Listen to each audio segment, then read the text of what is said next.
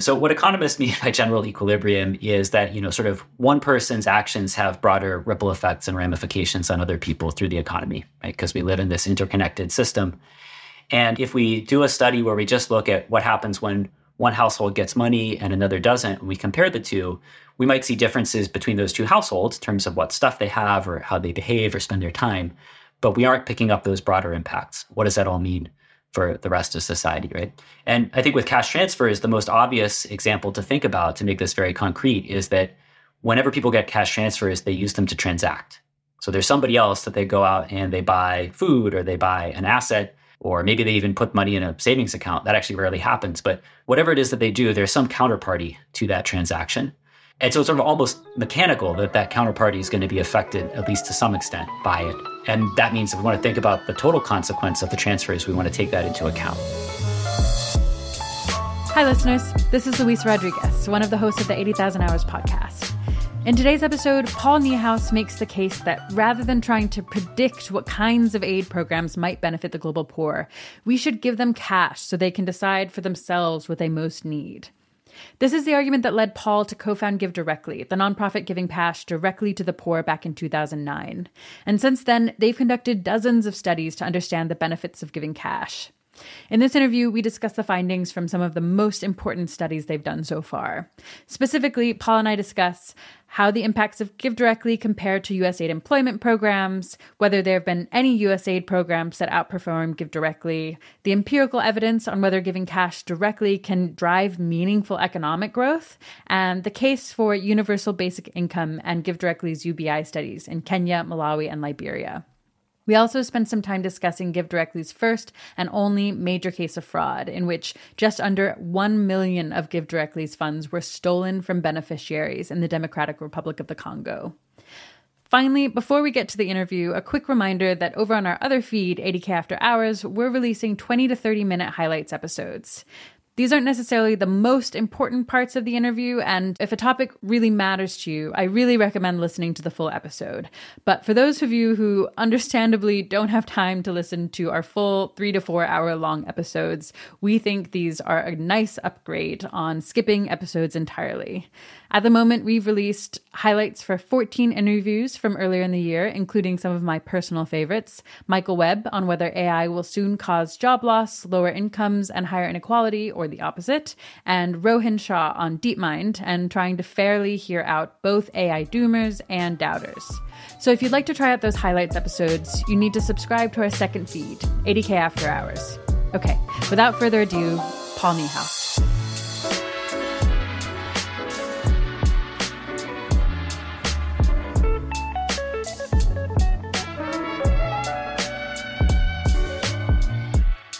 Today, I'm speaking with Paul Niehaus.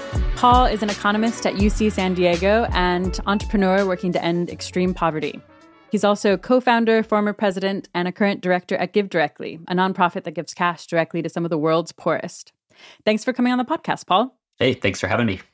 So, I hope to talk about whether giving cash to the poor beats conventional aid and whether it might do even better than that by boosting an entire region's economic growth. But yeah, first can you can you basically just explain the key case for giving cash directly to the poor? Yes. But I would flip the question because I think that, in fact, the better question is why not? And so let, let me explain what I mean by that. So, you know, we've been at this project, right, of trying to accelerate global development, poverty reduction for quite a long time now 50 or 60 years or so since that became a thing. Um, and we spent you know many trillions of dollars over that time period. Um, you know some of it well, and I think there have been some big successes. But the thing I want to emphasize is that almost all of that money has been spent by people other than the folks living in extreme poverty who we're trying to help. And yet, if you look at the data, um, I would say that in in aggregate, if you were to look across the evaluations that we've done, and it's now been 20 years or so since we started to do these credible experimental tests, right, that really tell us, hey, what works and what doesn't. Um, I think that generally speaking, the people living in extreme poverty have a better track record of putting money to use in ways that improve their lives than the top down approach, where we have program designers plan and allocate money. And there are of course exceptions in both directions, but as a as a sort of general observation, I think that's a pretty fair characterization. And so I think we want to flip it around and say, you know, hey, there are lots of obvious reasons and lots of good data why it makes sense to let people living in poverty decide how this money that's meant to benefit them gets used. When do we think we can do better than that by coming in and doing something different from what they would have done? And I think there are cases where that's true, but that's the way we've tried to position GiveDirectly as saying, you know, first, like we think we should do a lot of this. But second, we think this should be a bit of a prompt and a challenge to us when we think about other ways of helping people living in poverty to ask, why do we really think that we as outsiders can do better? Right. So the default is we have these resources that we'd like to give to help people in poverty. Um, let's give them the resources as a default, and then if we we can confidently do much better for them by thinking through some alternative intervention, um, great. That that could make sense. But that should be kind of the burden of I don't know some whoever wants to give this intervention should have to be confident that that's that that's actually going to beat cash. Yes, yes. One of my uh, our earliest uh, supporters and a dear friend of mine, Mark Lampert, once said to me, "You know, the way I think about it is, imagine that this money were already in the hands of people living in poverty. If I could, would I want to tax it and then use it to finance other projects that I think would benefit them?" And you know, I think that's sort of an interesting thought experiment and a good one to say, like, you know, are there cases in which I think that's justifiable? Yeah, right. That does, yeah, that that does help pump that intuition for me. Of yeah, for the most part, I can't really imagine wanting to tax the ultra poor. There are very few things that I'd be confident enough I could do better with that money than um, than them choosing to spend it in ways that make sense for them. Yeah, I guess to make it more concrete, how do people spend the money they receive via cash transfers? I'm sure there there are loads of loads of things, but uh, what are some examples? Yeah. So, you know, first it's very important how do we know? You know, sort of what data do we look to or how do we answer your question? And so just to underscore this point, you know, I think up until around 2000 or so the answer is we actually didn't know too much about that or about other approaches because there had been very little high quality empirical testing and it's only since then with the advent of uh, sort of experimental uh, the the randomized controlled trial movement, right, that I think we have generated an enormous amount of data on that.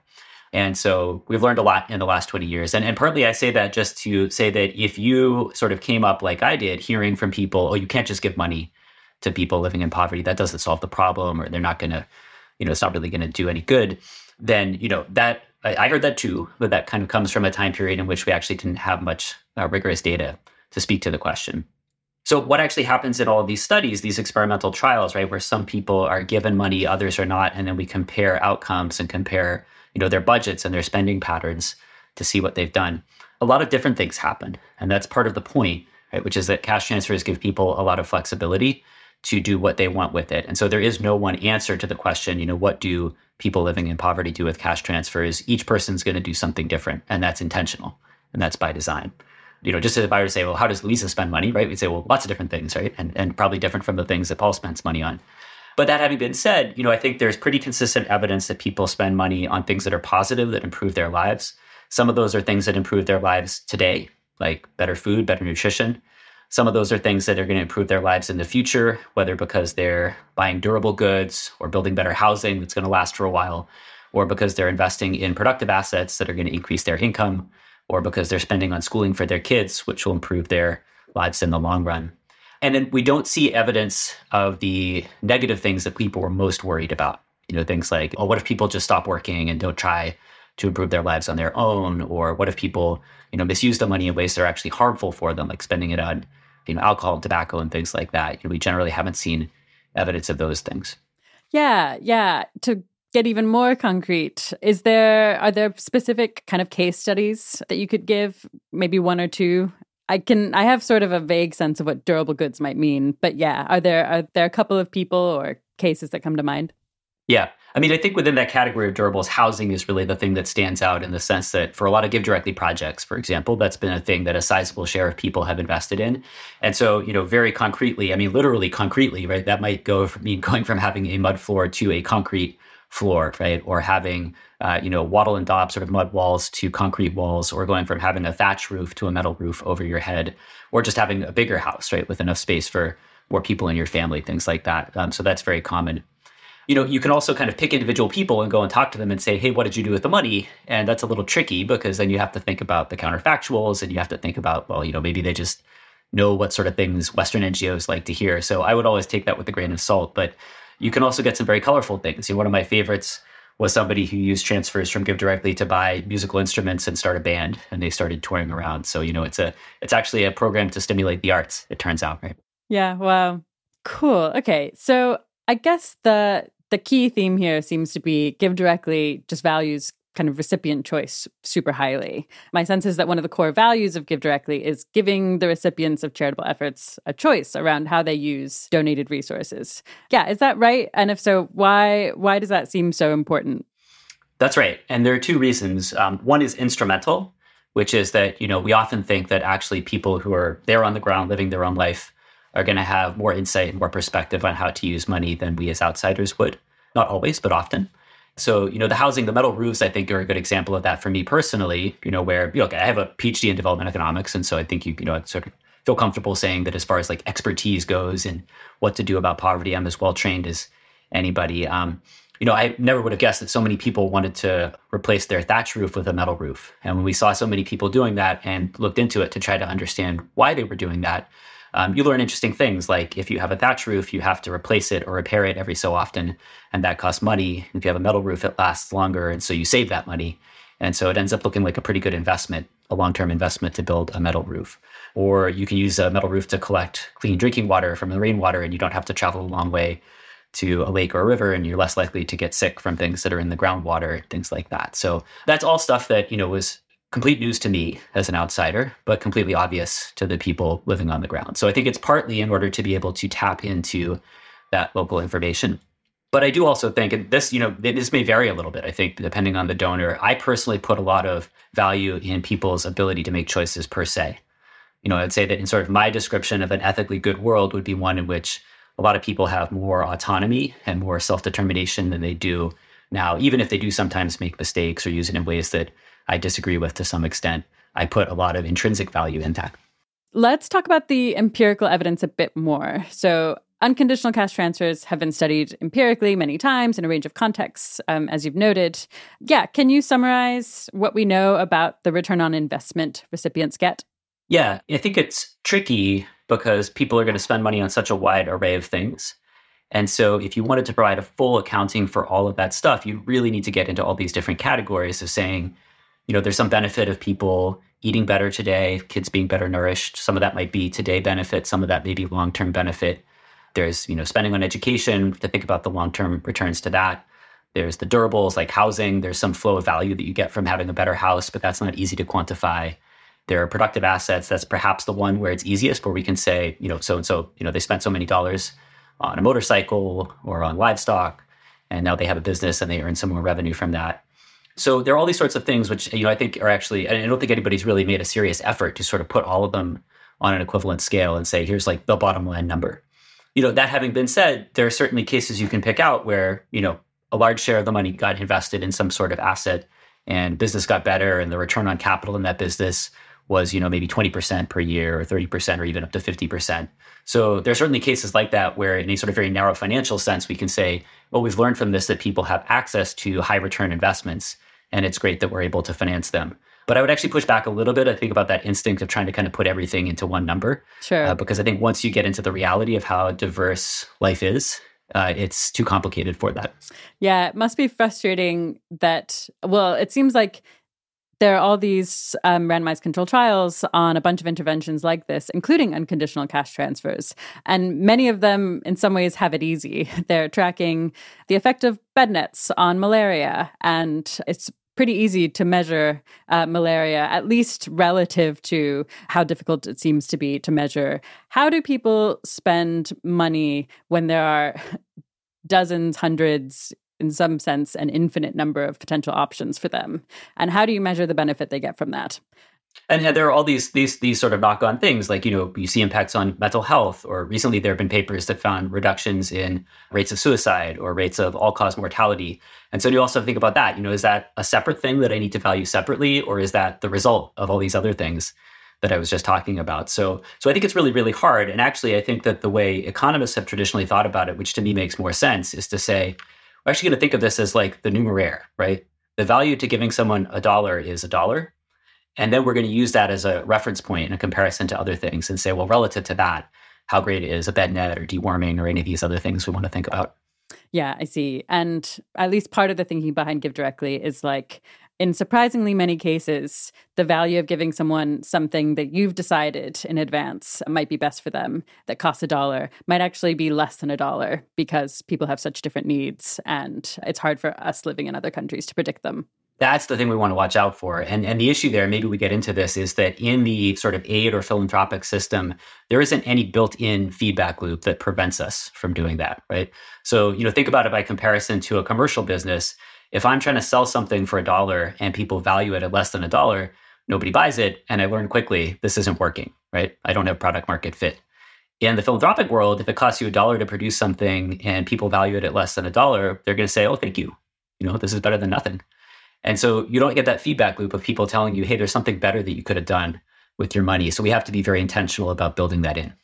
Yeah, okay. So so I agree it seems like for for most of the history of charitable aid, it doesn't seem like there have been the feedback loops that allow us to learn things like when I bought this thing for this person in poverty, the value of it was actually less than the amount I spent, and giving giving that person the cash would have actually been better.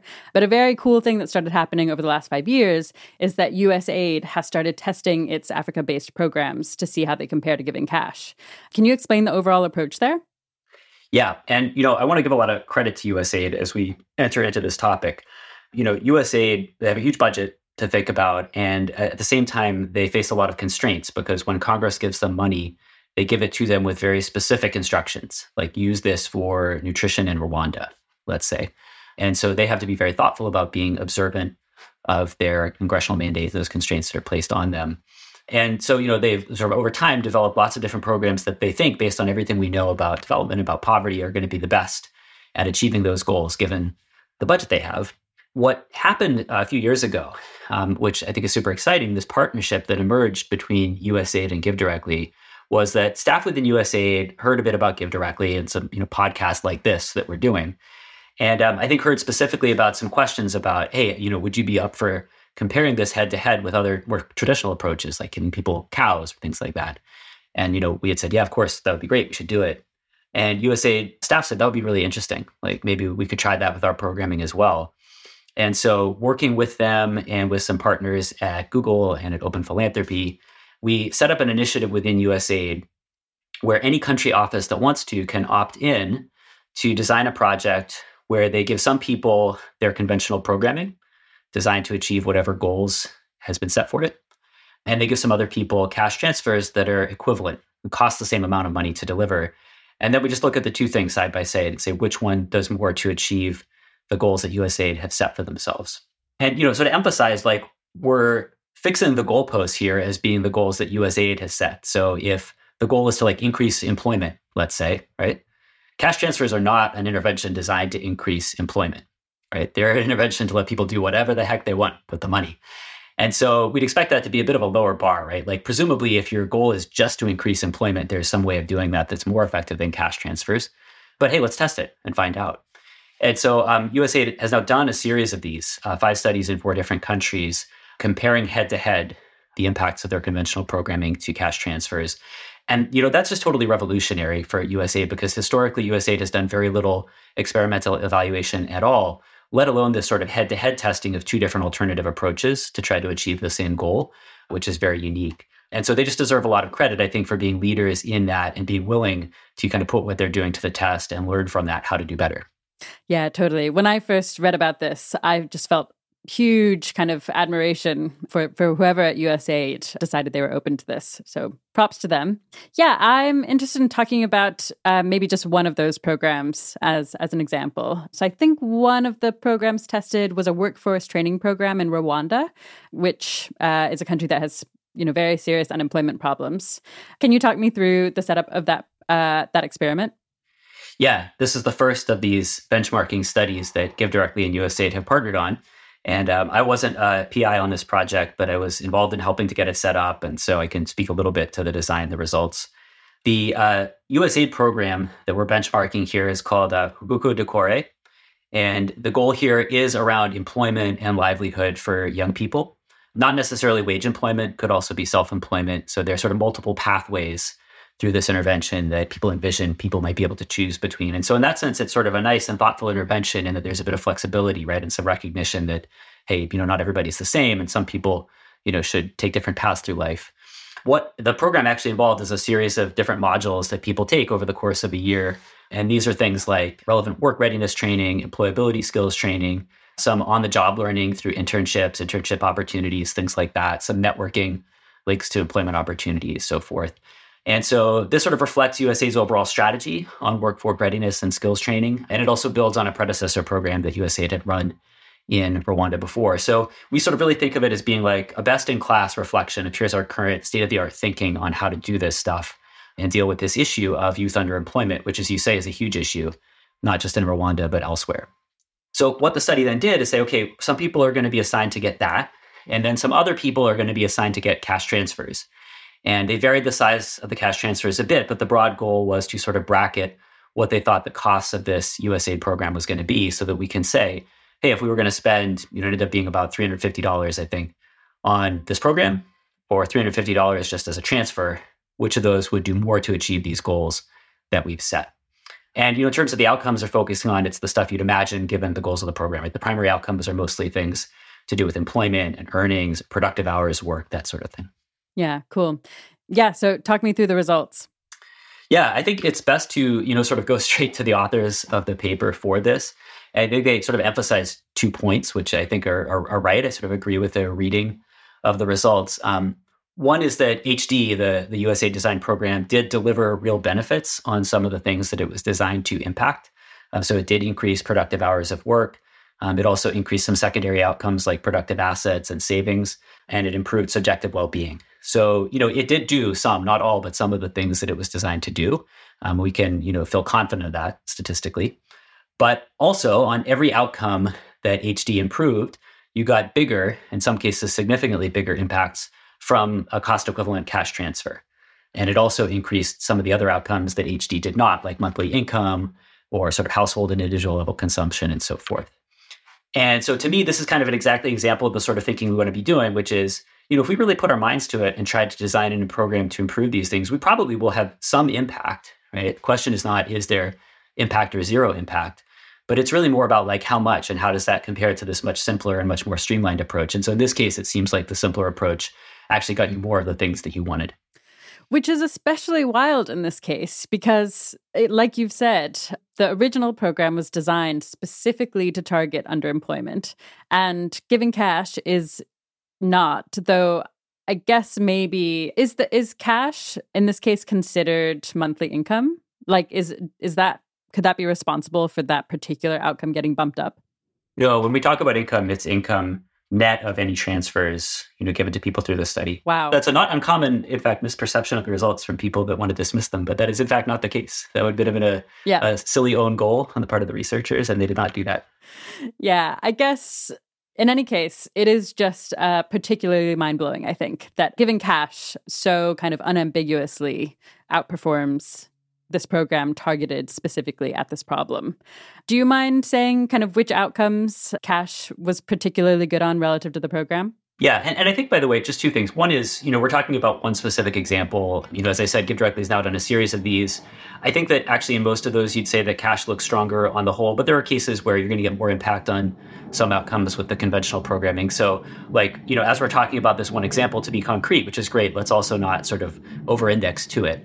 But uh, you know, the other thing is that I, I, actually think that this is not a shock to a lot of people who've actually worked in the aid industry and understand how the sausage gets made. And they work hard and they do their best. But I think everybody understands that actually these things are pretty hard. And there's, you know, a lack of this kind of feedback and, and iteration that you want to have in the system. So like when I've talked about this with people who've been inside for a long time, I don't think there's an enormous amount of surprise. Yeah. So. They're not shocked. But yeah, in terms of your question about magnitudes, um, it's a little tricky in the paper in that most of the outcomes are measured as indices or they're sort of measured as percentage changes. And so this is sort of actually a common, a big issue in development economics right now, which is, you know, outside of our scope for today, but I think it's a big problem because we don't care about percentage changes. We care about changes relative to the cost of the program. But to give you one example, so the, you know, the cost equivalent cash transfer raised monthly income by 99 inverse hyperbolic sine points, which you can think of as being kind of like 99%. Okay. The HD program uh, impacted monthly income by 28 IH points. You think of it as 28 wow. percentage points. So, you know, that's a sort of like important metric where the difference is quite big. Yeah. Yeah. I guess I'm still inclined to be surprised and impressed. Um, given that this is like a best in class program, it's like the best way USAID knows how to improve un- underemployment and still giving cash directly is better. What is it about the way the sausage gets made that makes this not super surprising to people working on this on the ground? Well, I think I think there are sort of three things to highlight. One is the sort of absence of automatic feedback that I mentioned earlier, right? That I think it's fundamentally difficult when you're doing philanthropic stuff and you don't have customers that can tell you, "Hey, this isn't that great actually," right? To learn. Two is all of the complexity that comes with being a big multinational bureaucratic organization, right? And that's obviously not unique to USAID or to any big organization, but there's all sorts of stuff and baggage in terms of decision making that comes with that. But I think the the third thing is that there are different categories of problem that it's helpful to distinguish. And those are, you know, what economists would call sort of private good versus public good problems. So me getting a job and earning a living is a very relevant problem to me and I'm going to do what I can to do that. And I may not do it, you know, I may face constraints that make it hard, or I may make mistakes or not understand certain things, all of that sort of thing. But like we should generally have the expectation people are going to be pretty motivated to try to figure that out on their own, at least to some extent. And so I think that's the sort of problem where to come in as an outsider and have a really disproportionate impact is going to be relatively hard. Then there are problems like preventing everybody in my community from getting malaria, right? Where you know I have a motivation to not get sick myself, but I really don't have sort of a strong motivation or perhaps strong enough motivation to solve everybody else's problem for them, right? Or even taking it a step further, right? Sort of doing the innovation, the R and D to discover a cure for malaria, a way to prevent it at scale. That's a public good issue, right? Where one person's actions have much broader ramifications, and so that's a place where you'd expect coming in as an outsider, like yeah, maybe we can actually have a really disproportionate impact because no one person on their own is going to be as motivated to solve the problem. Right. And so, you know, to me, these sort of employment and livelihood generation problems, those are really private good problems. And so I think that's generally going to be a tough area for us to make outsized progress relative to public goods issues. And I think that's why when you look at the things that GiveWell has recommended over the years historically that they think do do better than cash transfers, they almost always have, you know, most of them have this sort of, uh, you know, public health, infectious disease uh, flavor to them. Okay, so in this case of employment, can you help me understand the story for why cash is so helpful? I'm sure um, people do loads of different things with the cash, again, as we've already discussed. But are there narratives, at least in a, in a few specific cases, that kind of illustrate like why this is even plausible? Sure, sure. And I think mostly the answer, the honest answer is no, that that's not what the study does, that it doesn't go into the weeds of like what do people do. And there's certainly no sort of individual case studies or anything, right? This is a, a paper, it's a bunch of regression tables that show you average effect. So sure. that's just not what it is. There are, you know, like you see the impacts on people's assets and their sort of business assets and productive assets. So, you know, in some sense, yes, like mechanically we can say, okay, like people who got the transfers use them to start or expand an enterprise and they're earning more from that enterprise um, and, and by the way, that's a very common pattern, I think, a lot across a lot of cash transfer studies that you generally don't see too much impact on how much people are working overall, uh, maybe slight increases on average, but you do often see a lot of substitution away from working for somebody else and towards working for yourself. And the reason I think that's important to understand is that if you're used to thinking about a rich country labor market, right, most people work for somebody else. Right. And that somebody else, that corporation sort of provides you with the tools that you need to do your job. You know, I get my computer from my employer, things like that, my office, right? In low income countries, a lot of people work for themselves. And a lot of people would work for themselves if they had were able to provide the tools they needed to do their job, right? Which might be the motorcycle or the livestock or the sewing machine or whatever it is.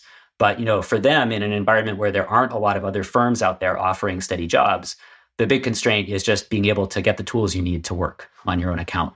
And so I think that's a very common pattern in a lot of these cash transfer studies.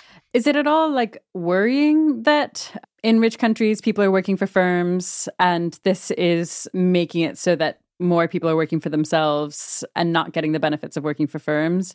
Uh, or do you see this as like part of a trajectory that ends up with people in these countries slowly getting wealthier, it being more possible to create firms that actually work well and employ people and give them those benefits?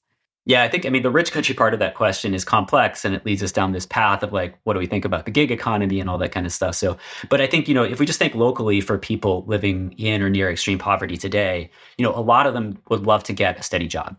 That's very clear if you ask people. So a lot of people, you know, if they're, if that were an option, they would go for it. It isn't. And so what they have is, you know, the opportunity to work on their own account if they can uh, accumulate the tools, the capital that they need to do that. So, but you know, I think that is absolutely a big part of the development pathway. Is you know enough people creating businesses that are successful at a meaningful enough scale to be able to generate employment for other people in their community, and that is a big challenge for us when we think about you know as development economists because those are sort of rare events. Right. So it's relatively easy to say, oh, here's the average impact on a bunch of families of doing something for them. But if what you really care about is like the one in a thousand people that is unleashed to then create a business that employs a bunch of others. That's so infrequent that you know the small change in the probability of that happening we're often not able to detect in studies of the size that we're doing. And so so I think that you you know we can reason about that by saying, well, if here are the average effects we see, then you know presumably that is going to be helpful for you know whoever is the next Bill Gates or whoever it is. But it's hard to see that directly in the data, and that is a fundamental challenge. Zooming out again to this general approach, my understanding is that basically all of the programs that USAID has compared to cash have ended up looking like cash outperforms those programs on most metrics. First off, is that right? Did I miss any important studies showing that the US program was was a big improvement on cash? Uh, I think that's right. It's obviously somewhat subjective. Different people might read things different ways, but I think generally speaking, that's the takeaway that most people have taken. Yeah, I guess I'm curious how USAID is reacting to that. In an ideal world, they might use these results to I don't know pivot to cash transfers or or maybe to figure out how to improve their existing programs to get better results. But part of me wonders if that's kind of unrealistic because at least when I imagine being a USAID employee, I would just find that extremely demoralizing and would kind of just not be interested in comparing my programs anymore. At least at least on some gut level and maybe I would muster the strength to kind of ignore that impulse. But has it changed the way they're spending money? Are they going to uh, stop implementing some of the programs that look less effective than cash and and give cash instead? Yeah, well, uh, first of all, I don't think anybody should feel demoralized, you know, both because this is, you know, just fantastically valuable scientific knowledge, right? And we've done the thing that's ethically right and that's scientifically valuable and that positions us to do more good. And that's great. So I think everybody should feel very proud of that. But then also just very pragmatically, you know, you can look at this and say, I want to think about how to improve existing programs to try to catch up to that cash benchmark. And that's an interesting and important problem. Or you could say, no, I want to pivot to cash transfers and you know, I can tell you that also the design and implementation of cash transfer programming is a fun and difficult and challenging and rewarding thing to do. So, you know, there's still plenty of good work for everybody to do, regardless of how exactly you read the results. But you know, you know, in terms of how, how things are moving forward, you know, USAID is obviously a, a, huge and complex organization, so there's no one answer to here's what USAID is doing. Sure. But you know, GiveDirectly's done a bunch of work since the, that first project with USAID that I'm very excited about. Um, 13 additional projects across the world in different countries, including three additional benchmarking projects, and so I think it's been and seen as a, a fruitful collaboration that's going to continue. And one thing in particular that I thought was sort of really neat is that USAID just put out uh, an RFP in Kenya asking for proposals to address food security issues and saying very explicitly that there was going to be a benchmarking component included in the project in order to test effectiveness that we actually had nothing to do with. And so we were surprised. We didn't know this until it came out. And so, you know, to me, that's sort of a good indication that people are saying, okay, this is useful and let's, you know, kind of weave it into the way we normally do our work. Yeah, I I feel very inspired if the thing that ends up happening is is there's a cultural shift at USAID, and all of a sudden they're testing most of their programs against cash. And hopefully, something like if cash performs better, going for cash to achieve their goals. I'm still unclear on whether there have been any cases where, and maybe it's just too hard to say, but where USAID has scaled a program down and started implementing cash transfers instead. Yeah, I don't have numbers in terms of how much is spent on these different program types to be able to tell you that. It's a great question. In fact, that's something I've generally found difficult as I've studied foreign aid is that um, there's very little reporting in these kinds of categories that would be useful for understanding, you know, are we learning from the data, things like that. Uh, that's not an issue that's unique to USAID. That's true across the board.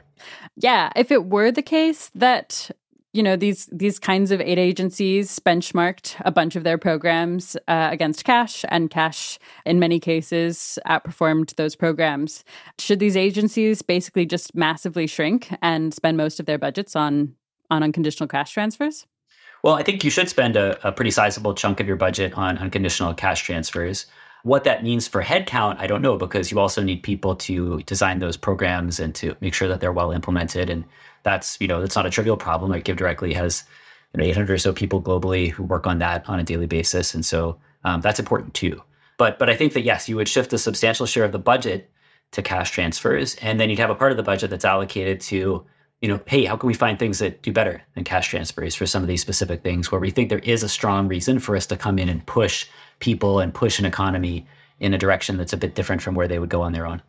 Yeah, I guess trying to kind of find the best arguments against cash transfers being this kind of holy grail or benchmark. I guess GiveWell, the charity evaluator, thinks that GiveDirectly does less good per dollar than its top recommended charities.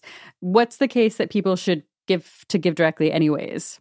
Great. Uh, yeah, and you know, I mean, I think on the positive side, GiveWell also thinks that cash transfers are better than almost all things that they've looked at. But that's right. Yeah, I mean, absolutely. They, they, you know, and, and they've been. I think it's been great and very encouraging for me to see them sort of almost set their goal as like, let's try to find every year the few things that we think can do better than cash transfers, and that's very much the role that we want to be playing in the world, right? Of sort of pushing people to do that.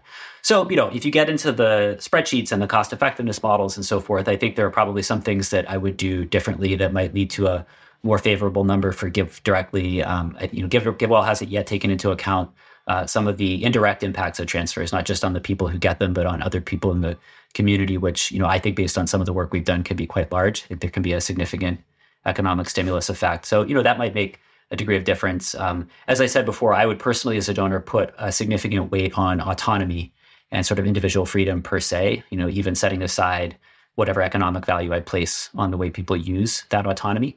So I think that would be a big one. But I think the core thing is really that GiveWell's question of, you know, if I had a modest amount of money to allocate, where could I get the highest returns, is somewhat different from the question we're asking, which is how can we improve the quality of the average aid dollar, looking at these huge budgets that are spent globally. And so a big part of the rationale for giving through GiveDirectly is yes, you get the direct impacts today on the person who received them, but we're also part of this movement to change the sector as a whole and to raise the bar for everything else.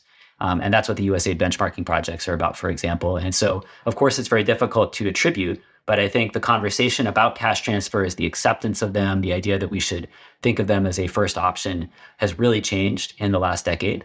And GiveDirectly has certainly played some role in that, although not the exclusive role. Yep. Yeah, I buy that. Yeah. And we'll actually come back to spillover effects in a little bit. But yeah, before we do, I've also seen GiveDirectly proponents argue that GiveDirectly can absorb more funding than other top GiveWell charities because kind of cash is more scalable than other anti poverty interventions. Yeah. Can you explain why that is? Yeah, there are two dimensions to this there's scalability of implementation, and then there's scalability of relevance or of impact, if you will. So I want to talk through both of those things in turn because they're both important, both very different. Implementation is just like, can we do it? And for cash transfers, we know for sure the answer is yes, we can do this at enormous scale because there are already, you know, a couple billion people in low income countries around the world that have received cash transfers of some sort, typically from a government program.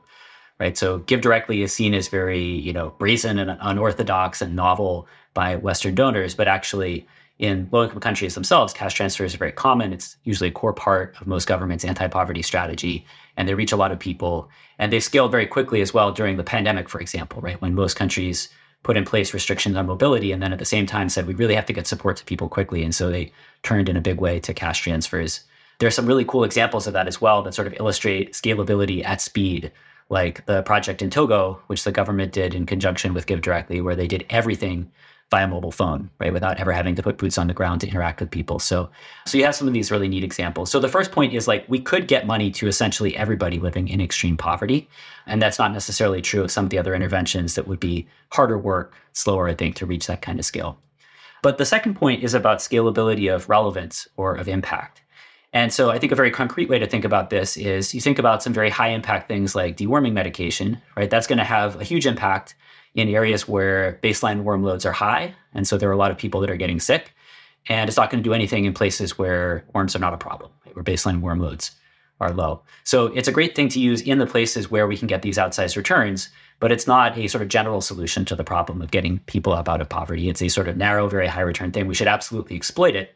But if we want to think about the big problem of how do we get everybody out of extreme poverty, then I think cash transfers really are the only thing that you can expect to be relevant at that sort of scale in the sense that we could expect to continue to see the kinds of positive impacts that you've seen across the whole swath of people that you want to try to reach. Yeah, this is a bit of a digression, but that makes me curious about the extent to which cash transfers kind of vary in different regions um, in their effectiveness. Do we see that across studies? We, you know, I've been looking into this, in fact, in the last couple of weeks. I don't think that there are well designed, well powered comparisons yet. I'm sure the answer is true intuitively, you know, just so, in the sense that like there's so much regional variation in what people do with their money on average, right? And what the opportunities are and what people want. But, um, but you know, I don't think that's actually been tested. So, but it depends how how small the categories are, right? So if I look at, you know, sort of how many people buy a metal roof, there will be region to region heterogeneity in that. If I look at the broader question of like to what extent do people invest in housing or in durable goods or things like that. At that level, I think we'll expect to see more homogeneity. Yeah, I guess getting back to potential counter arguments, my sense is that GiveWell's view is basically that in deciding whether to donate to GiveDirectly now or wait and see what comes along. Uh, in some cases, it's better to wait because they think they'll be able to identify more promising things. Uh, what's your take on that position? uh, you know, broadly go for it. That's great. We want GiveWell to go out there and try to find the best things they can. So if they sort of view finding things that beat cash as a good way to think about the problem and they want to go, you know, that's what we want them to do. So I think that's great. We've always sort of seen our goal as providing a challenge function or a hurdle. I, I do think, though, there is a sort of question of breadth, right? So if a small group of EAs who, um, you know, sort of read GiveWell posts in detail decide they want to wait, that might or might not be a good strategy. If the entire world decided to just wait and you know the kind of couple hundred billion dollars a year that we spend every year on development were to just kind of sit in a bank account and do nothing, I think that would be a tragedy. And so um, we want to be careful about the scope of the advice, if that makes sense. Yeah, that makes sense of sense. It reminds me of what my colleague calls the rule of equal and opposite advice where some some group needs one piece of advice and another needs the opposite. And in this case maybe there are some people who will think about this so carefully that they'll find opportunities that beat cash. But if we're talking to a large enough audience a lot of them should probably be trying to fill this cash gap. That's very well said. Yeah Let's talk about this possibility of big positive spillovers that you mentioned. So, one question some people have about GiveDirectly is around whether it's kind of a band aid for people living in poverty in that it kind of helps them meet their basic needs for a few months or even years, or whether it can actually lift people and communities out of poverty indefinitely by jumpstarting local economies. And if I understand correctly, you helped run this study looking at this question by looking at what's called the general equilibrium effects of cash transfers. So, just to start, can you explain what general equilibrium effects are and, and why they're so important to answering the broader question about the value of GiveDirectly's work? Yeah, but let me um, first just say a word about the framing of the question sure. because I think this notion of like lifting people up out of poverty is very pervasive and very alluring, right? That, that's obviously something we would all love to be a part of and help to do. But I want to make sure that we're all starting from the facts, which are that by and large, people have been getting out of extreme poverty at a pretty rapid rate on their own, right? There's no doubt that rates of extreme poverty have fallen dramatically. You know, COVID was a significant setback for sure, but kind of setting COVID aside, the global poverty gap, right, the amount by which people living in poverty or below the line has shrunk dramatically over the years. And so I think it's better to frame the question for us as like, what can we do to accelerate that? As opposed to what can we do to lift people up out of extreme poverty? Because the latter sort of leads to this mindset of like oh they're just going to stay stuck there forever unless we figure out the solution and that's just clearly counterfactual. That's just not the case. So having said that what do we mean by uh, general equilibrium? So what economists mean by general equilibrium is that you know sort of one person's actions have broader ripple effects and ramifications on other people through the economy right? Because we live in this interconnected system. And if we do a study where we just look at what happens when one household gets money and another doesn't, and we compare the two, we might see differences between those two households in terms of what stuff they have or how they behave or spend their time. But we aren't picking up those broader impacts. What does that all mean for the rest of society, right? And I think with cash transfers, the most obvious example to think about to make this very concrete is that whenever people get cash transfers, they use them to transact. So there's somebody else that they go out and they buy food or they buy an asset, or maybe they even put money in a savings account. That actually rarely happens. But whatever it is that they do, there's some counterparty to that transaction. And so it's sort of almost mechanical that that counterparty is going to be affected, at least to some extent, by it. And that means if we want to think about the total consequence of the transfers, we want to take that into account. And that could also be true for other things as well, right? There are lots of things that we do to help people that could have these kinds of broader impacts. But I think for cash transfers, it's especially mechanical or obvious, right? That that has to be the case because people are going to go out and use the money. Right. So the effect is clearly not just the effect to to these recipients because unless they're all just saving the money and not spending it that cash ends up getting transferred a bunch of times from one person to another as they make purchases. And so uh, if you just measure the benefits to the recipient uh, you miss out on the benefits to the person who makes metal roofs who who just got a bunch more business and now their life is improved as well.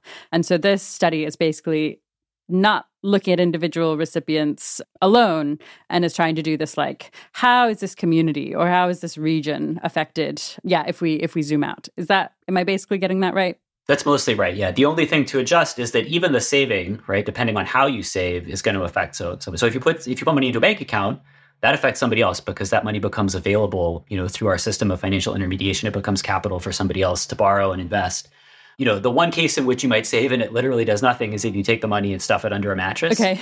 um, which, you know, generally doesn't seem to be what happens. But, you know, unless you do that, like it's like, yeah, it's going to have some impact somehow on somebody else. This sounds incredibly difficult to study. How do you do it? What's the study setup? Yeah, we do it imperfectly, but um, I think it's still a, a significant advance on what we knew or were able to do beforehand. So it's actually a, a general issue in sort of economic analysis of impacts. Um, and, and we've made enormous progress, right, in the last 20 years. And the, the Nobel Prize in 2019 for the leaders of that movement are very well deserved. But but one of the things that's very hard is that to see these kind of like system level or economy level impacts, it's not entirely clear how to do it. What we do in this study is we do an experiment, but we do an experiment at a larger scale where the units that are getting allocated or assigned to treatment and to control are bigger. So instead of picking some households and saying, okay, these households are going to get money, these aren't, we're picking some villages and saying, okay, everybody eligible in these villages will get money, and those eligible in these other villages will not. And we're even doing it at a slightly larger scale because in the part of Kenya where we work, we take sort of sublocations, which are administrative units, and say in some of these sublocations, we're going to treat two thirds of the villages, and in others, we're going to treat one third of the village. So all of this generates a lot of like more aggregate variation in how many of the people around you have been treated, as well as whether or not you got treated yourself with cash transfers. And so the essential idea in the study is to use that spatial variation to learn something about these indirect effects. I mean, what we do concretely, which is, is actually very simple, is we take each person, we draw a two kilometer ring around them, and then we say, let's look at your outcomes as a function both of whether you yourself got a transfer and also the share of people within that two kilometer ring that were eligible that got a transfer. And that's it. Great. Yep, that is simple. Okay, and then you give the cash based on who who the study determines gets the cash and then you wait some period of time. I imagine it's some number of months or years. There's actually a range and that's important because what you'd really like to understand is not like a single snapshot of like what did life look like 18 months later but like how did life develop right? Because we care about all of those 18 months and we care about the next 18 months and all that right? So um, we make a little bit of progress on that in this study you know in that the timing of the surveys was varied a fair bit and so we have some surveys that were run fairly shortly after the transfers went out some that were much longer and so we can sort of integrate across that whole time period. And you know just to be very open like we should have done more of that in fact as we kind of sat back and analyzed the data we're like boy if we had it to do over we would do even more of that. But but we have enough to be able to say, hey, let's like integrate over this whole time period after transfers go out and say, like, on average over that time period, what sorts of impacts are we seeing on the economy in terms of people's incomes, their standards of living, uh, their spending, and so forth. Yeah, okay. And so you get this kind of full, more detailed picture of like what is happening over the years after this happens. So, um, the headline result is that for every $1 spent on cash transfers, there's a 2.5 multiplier effect. Can you explain exactly what a multiplier means here? Yeah, so it's a very simple concept. All it means is if we measure GDP, essentially, sort of the aggregate output of this economy, yep. how much did GDP go up for every dollar that we gave people? And so a one would be, you know, sort of people spent the money and nothing else happened. A 2.5 here means that for every dollar that we put in, economic output in the region expanded by two and a half dollars.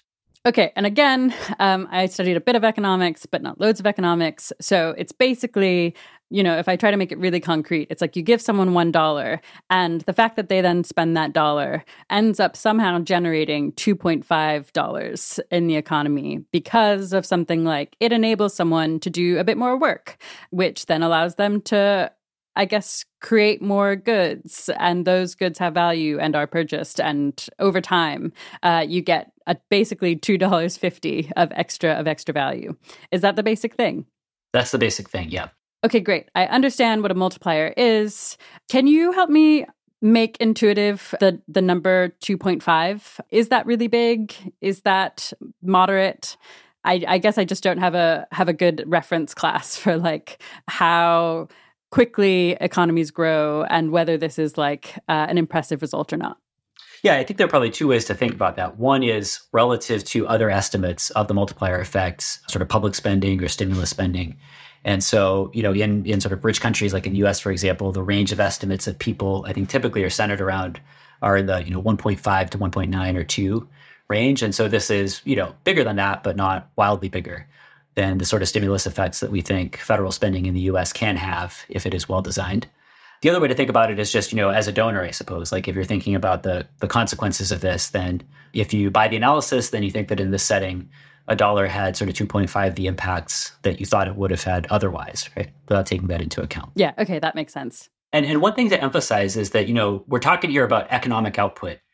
And that's not the same thing as people's well-being. Sure. And so we want to be very careful about that you know, in the paper we talk about some very basic points like, hey, you know, if output went up, but it was because a bunch of people were working longer hours and they had less time to spend with their families, there's some trade-offs there that we want to take into account, right?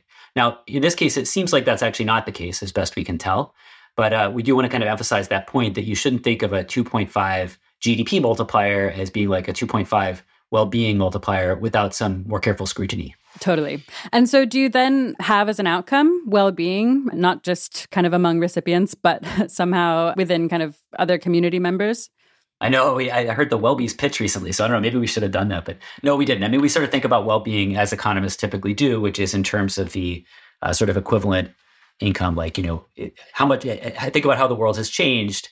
You know, what would be the equivalent change in just my income that to me would be just as good as that set of changes in the world. So so we do that exercise in the paper and you know the bottom line there is that because we don't see a lot of changes in these other things like how many hours people are working, we do think that 2.5 is actually a pretty good uh, figure for sort of thinking about welfare and not just GDP. Right. Um, but I still want to emphasize the point that they're not the same. Sure. Yeah, yeah, yeah. Okay. So if you saw something like leisure time dropping dramatically, and it sounds like you didn't measure something like stress, but that's the kind of thing that you'd be worried about. And to the best that you've measured so far, it doesn't seem like this thing is happening where people's lives are getting more miserable because they're overworked. Instead, those metrics aren't really changing, and it just seems like G- GDP is going up anyways. Right. And I sort of like that topic actually because I think many people have sort of the opposite instinct that they're like, no, no, we want we want to get people living in poverty to work more, which I think is a little weird and I feel very uncomfortable about. But I think a lot, you know, a lot of people feel that way, right? So uh, you know, it's an interesting list.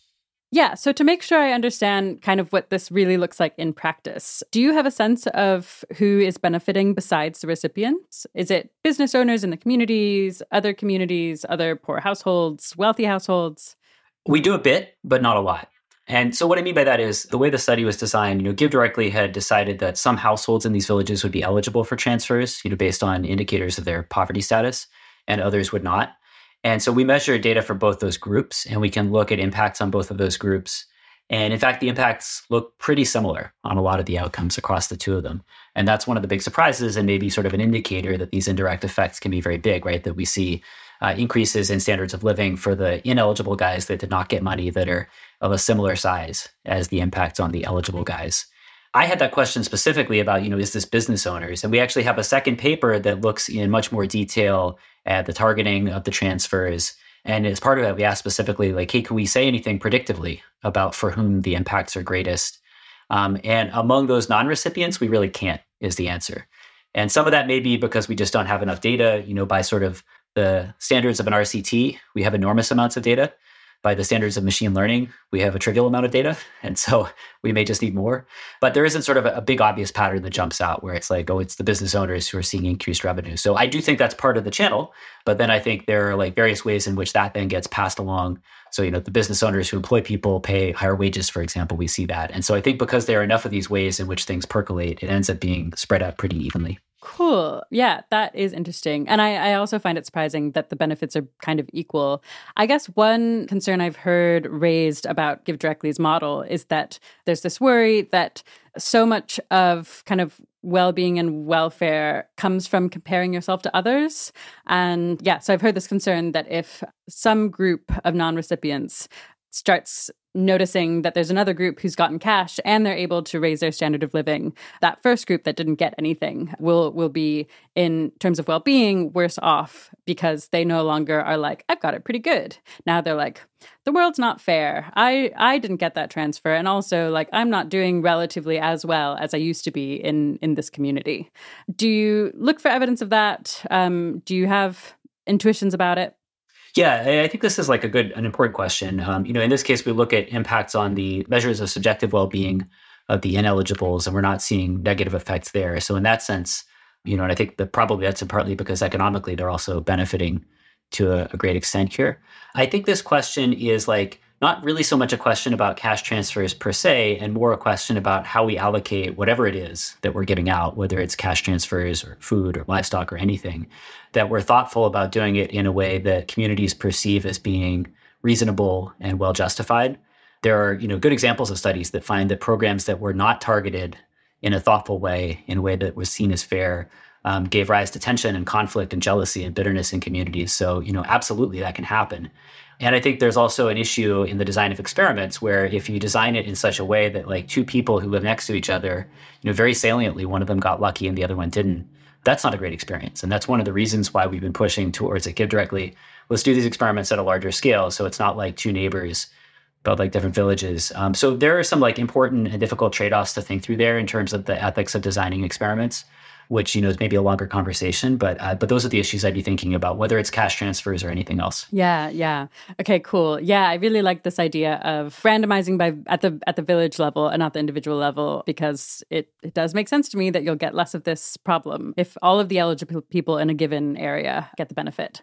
I guess could could it be the thing that's happening is that the additional cash you know people people spend it but it actually ends up driving prices up for everyone such that people aren't actually better off in a meaningful sense. Right.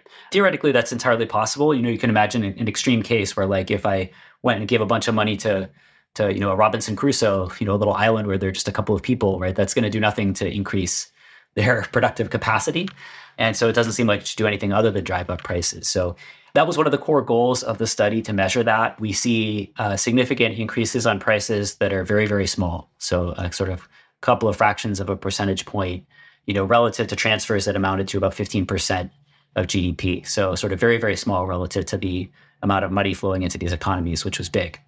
We have some stuff in the paper about why that is. Yeah, I'd love it if you could talk me through uh, what you found there. So I, I, think it's partly because we're working in a region that is pretty well integrated with the outside world. It's sort of on the main road that runs from uh, the coast through Nairobi inland towards Uganda. And uh, so connectivity is pretty good. But the other big factor is that, you know, we think that this is a setting in which there's also just a lot of underutilized capacity. And the prototypical thing here would be you have a little business that serves people in your community. And these guys, you know, we count, I think they see an average of two and a half customers a day. So that could be like a retail business, or maybe you have a grain mill where you grind people's grain or whatever it is. And so what that means is that you could actually do a lot more if you just had more customers, right? if there were more people that wanted to buy your thing, because you can certainly serve more than two and a half customers a day. And so I think that's also an important factor. And that, that's economically very interesting and exciting because that issue of underutilized capacity is one that's been hard to study, but that especially in these like lower density rural areas, I think is is actually quite important. So there have been a few other studies that have found larger price effects in sort of very remote parts of other countries. So like in remote parts of Mexico, for example, you can get larger impacts on prices. So so it sort of can happen. But my sense is that from the, you know, what we've seen as a whole, in most cases, there hasn't been too much of that price pressure.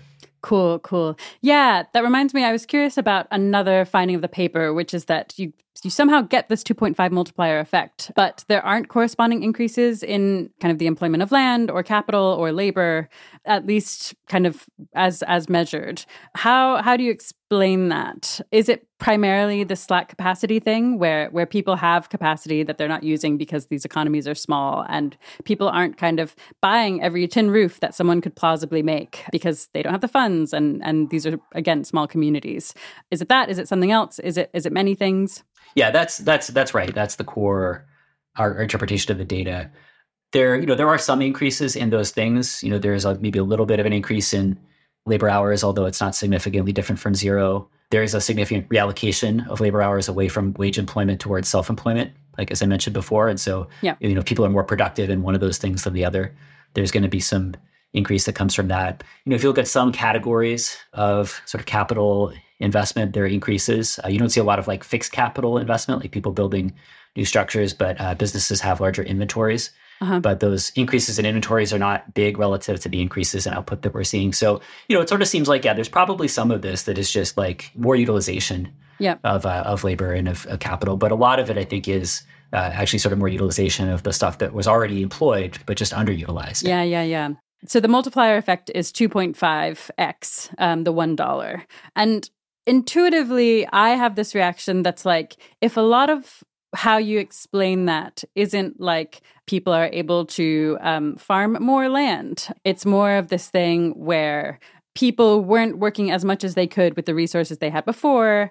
Now they're kind of utilizing those resources better or something because they previously there was like not enough demand for them to like fully utilize the resources they already had.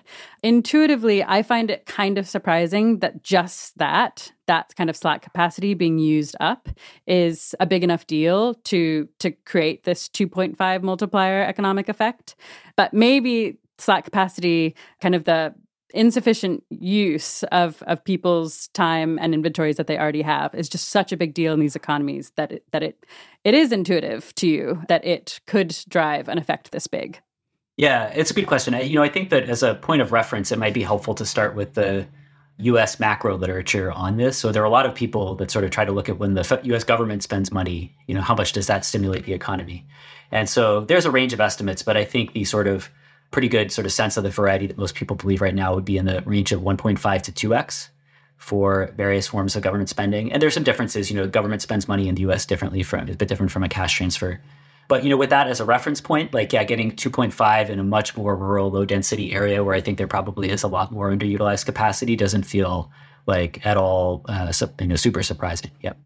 Okay, does that maybe mean the benefits of this kind of approach might be somewhat limited to contexts where uh, you've got smaller rural communities that end up with this this particular issue and that you wouldn't get the same benefit in a in a super urban area where there's there's a big enough population that there's enough demand to kind of use up slack capacity.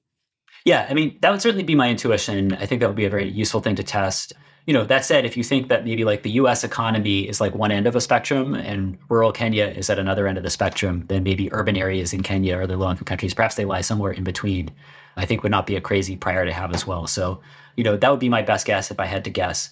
I think it's going to be very hard to test. You know, it's hard to imagine doing a study like the one we did where you take the spatial approach and then taking that to a city where I think space is much less of a constraint. Things are much more dense spatially.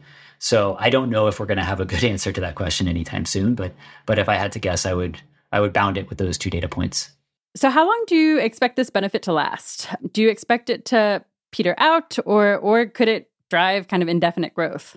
So I thought that the estimated effects would fade out over time, not so much because I think the economic impacts are going to fade out, but because I think that the treatment effects are going to keep spreading out through the economy. And so over time, the control group is going to get more and more treated. And eventually, there won't really be a meaningful distinction anymore between the two.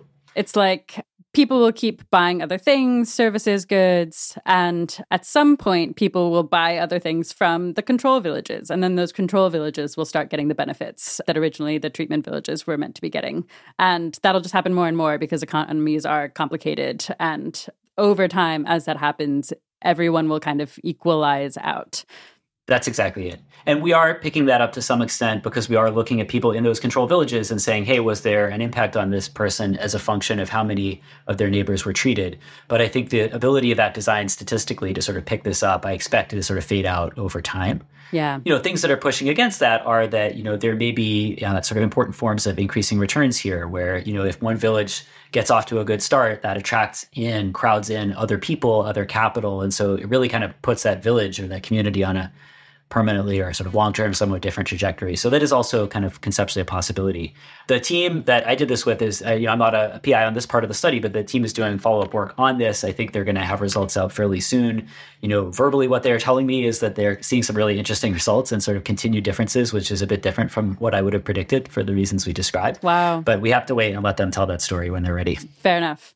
I guess, can you tell the difference between something like the effect being kind of diffused across treatment and control groups and the effect just disappearing because yeah whatever whatever the good thing that's happening is dissipates and you you actually just lose it I don't think so. Okay. I know people would love me to say, you know, for there to be an answer to that problem. Yeah. I, I think it's a fundamental issue, right? The kind of the essence of the experimental idea is for there to be somebody who's unaffected that we can use as a counterfactual and say that's what life would have been like for Paul if this treatment hadn't happened. And if you believe that the world is very interconnected and that over time sort of things ripple out and affect everybody, then that's just yeah. not true. So I understand the intuitive story for how these effects kind of keep spreading and it gets harder to measure, but we think they're still there. What's the intuitive story for how they just disappear? Economically disappear, disappear in a meaningful sense, not just like the your ability to measure them stops.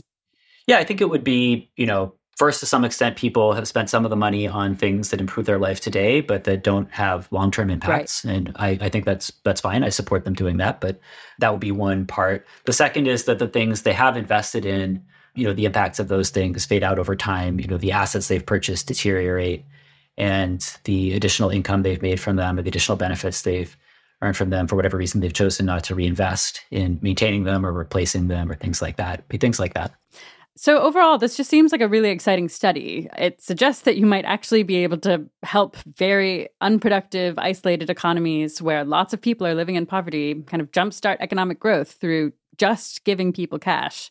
I have the intuition that a lot of people will find this sounds too good to be true. Do you buy it on a very gut level? Yeah, I don't think it's out of line with, you know, as we said before, with studies that have been done in other contexts although it's the first time we've been able to do this experimentally, and that, that is sort of a big advance and kind of increases my confidence in the, re- the results. You know, I think it's also sort of in line with general thinking about a lot of other stuff that happens during the process of growth, sort of the role of demand, of purchasing power, it's sort of stimulating parts of the economy is a pretty classic idea. It's not something that we've been able to study experimentally with RCTs, but it's a, a, core part of the way we think about the process of development that you know in some cases that may be important so. Cool and i guess if you if you had to give a best guess for why you know you you replicate the study in another context um, and and you don't see a multiplier nearly as big what's your best guess for why that might be? Yeah i think we could totally find a place where you know in fact capacity was very highly utilized and so you get you know a bit more than a dollar per dollar benefit but not a lot more. Um, i think that would be that would be totally plausible Okay, so we have, I guess, some reason to think that cash transfers can lead to some GDP growth um, and that it's kind of non trivial. But if you're trying to do as much as possible to increase economic growth in a poor country, kind of per dollar spent, do you think cash transfers would end up being among the most cost effective ways to do that? I think they'd be a big part of the mix. So there's certainly things that you need from the public sector, right? You need investment in infrastructure, roads, and things like that you know, for which you need public intervention. And, you know, we've actually had some people who've received gift transfers who have pooled resources to build a road. So there's some sort of local capacity, I think, for communities to actually create public goods like that on a small scale. But so, you know, nobody's saying there should be none of that. But I think there's also an enormous amount of private investment that's needed. And the evidence says cash transfers uh, can be a very good way both to finance that investment and also to motivate it, right, by creating demand where there wasn't a lot of demand before. Sure.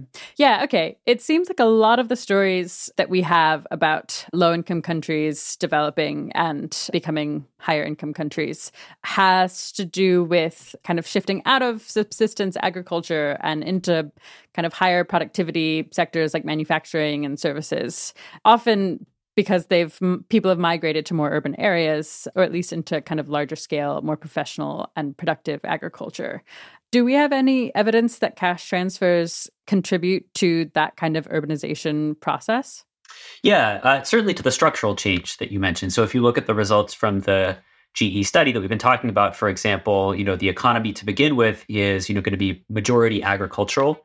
The expansion that we see in response to the transfers is entirely concentrated in retail and small scale manufacturing. And so it's exactly that pattern that you see, which again, I think is partly investment led, but largely demand led in this setting. So we haven't been seeing a lot of people moving to the cities, which was something that I thought could happen. If anything, and I think we'll see more on this as some of the longer term follow ups from these studies come out, you're seeing people moving into these communities from other communities because they're becoming, you know, larger hubs of economic activity. So, you know, I think there is a bit of that spatial agglomeration that's part of the process, but maybe not quite in the way that we expected. We're getting densification, but in a different place than perhaps we expected. Okay, that makes sense. Okay, let's push on to another topic. So, GiveDirectly has written publicly a few times about kind of fraud and theft of GiveDirectly funds. And so in 2021, there was a blog post about fraud and theft kind of across programs globally. And I think in total, that added up to something like $250,000 for the year. But then also, just this year, there was a single case of major theft of just under a million dollars in the Democratic Republic of the Congo. So these are two pretty different cases where the kind of the $250,000 figure reflects a bunch of very small, isolated incidents of fraud and theft across kind of different programs. And then this DRC case is this like big single theft case. And I want to talk about both of them. But let's start with the smaller, kind of more common cases first. Can you start by talking me through a, just a typical case of fraud or theft? Sure. Uh, you know, there's a variety. You know, fraud and theft are, you know, a normal part of a business, you know, in sort of what we do and something that we have to be always dealing with, always thinking about, always staying a step ahead of. And so there's a variety of different things, you know, which by the way is pretty similar to other businesses I've started in, in sort of payments, you know, where I've worked, you know, to lose a percent or so to chargebacks on debit cards that people use that turn out to be fraudulent. It'd be pretty normal. That's a cost of doing business. So, you know, we have to think about it as a cost of doing business. We have to control it, keep it low, and think about trade-offs. So the sorts of things that we would typically worry about might be, you know, somebody going into a community working for us to enroll recipients and instead enrolling friends and family members instead of the kinds of people that they're looking for. Right, right. Or somebody going into a community enrolling the people that they're supposed to enroll, but also asking them to then kick back some of the money to them and maybe having the story around that uh, in terms of, you know, you're getting this because of me or you're not going to get it if you don't agree to share the benefits with me to some extent those would be sort of pretty typical day to day risks that we worry about police. Yeah, okay. And just to get a sense of kind of the magnitude, um, so how common that is, can you put the $250,000 figure in context? I guess just what percent of the overall funds GiveDirectly intends to deliver are lost through this kind of theft, bribery, or imposter kind of thing? Yeah, so for that year, I think 2021, when we did that recap, I think that represented 10 to 20 bips or so of what we moved. And that's a number that we, you know, you you always want it to be zero, but at the same time, if you say it's going to be zero, the problem with that is that uh, then people don't discover it and report it. So, you know, there's a sense in which that's a number that I'm happy with, if that makes sense. Although I realize that may sound a little weird. No, no, I, I, I can see the logic yeah, I want to I want to ask more about whether that might actually be the right number or what even is the right number if not zero. But first, can you say a bit about how you do work to prevent it or investigate it and I guess in some cases you're able to rectify it by recovering the funds?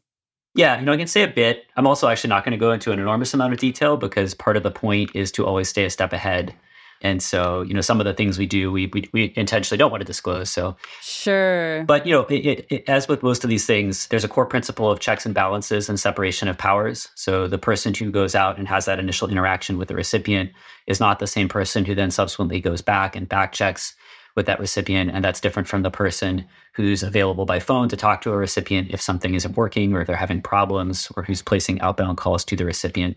And that's also separate from our own internal audit team, which we have sort of a function to do that. So there's a separation of powers principle. There's multiple people looking at any one of these things so that there is scrutiny from different angles. And you know, there are certainly things you can do with data and with automation to look for irregularities and patterns that are powerful as well. Oh, cool. Um, but those are core principles.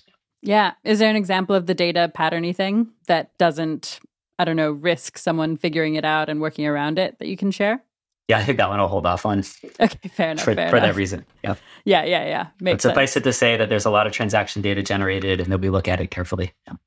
Okay, so I am interested in this question of how much you should accept in terms of yeah, how much you're willing to lose for this particular reason. 250,000 I don't know, it seems high, it also doesn't seem that high. How do you think about whether to invest more in preventing this from happening more often or invest less because maybe those final cases of fraud are actually just like extremely hard to notice and and you shouldn't bother. It's all case by case, as you'd imagine. So, you know, to give you one concrete example, one thing that we did in the early days as a way of checking that we were finding the kinds of households we want was we're using satellite imagery. And so the idea was we were working at that time in places where having a thatched roof was a pretty good indicator of being poor. And so we were trying to target households that had a thatched roof. And we said, hey, this is great because we can see that from the satellite imagery. And so if we get GPS coordinates from our field teams, then we can go back and plug those in and, you know, look at the images and see if there is indeed a thatched roof there. And if there isn't, then that can trigger an audit, right? And so we'll follow up and double check on that. And so that seemed like a sort of cool thing to do. And in fact, I think it was, it was a like lovely talking point. Right? We are giving pitches about GiveDirectly. It just turns out the the false positive rate there is extremely high. So we were triggering a lot of back checks and audits, which when we went out, you know, almost never found anything untoward. And so eventually we said, "Hey, this sounds cool, but actually the numbers are bad," so we cut it. But uh, you know, I think a lot of the work looks like a series of case by case incremental tests and adjustments as you figure out which things are actually catching things at a high rate and which are not.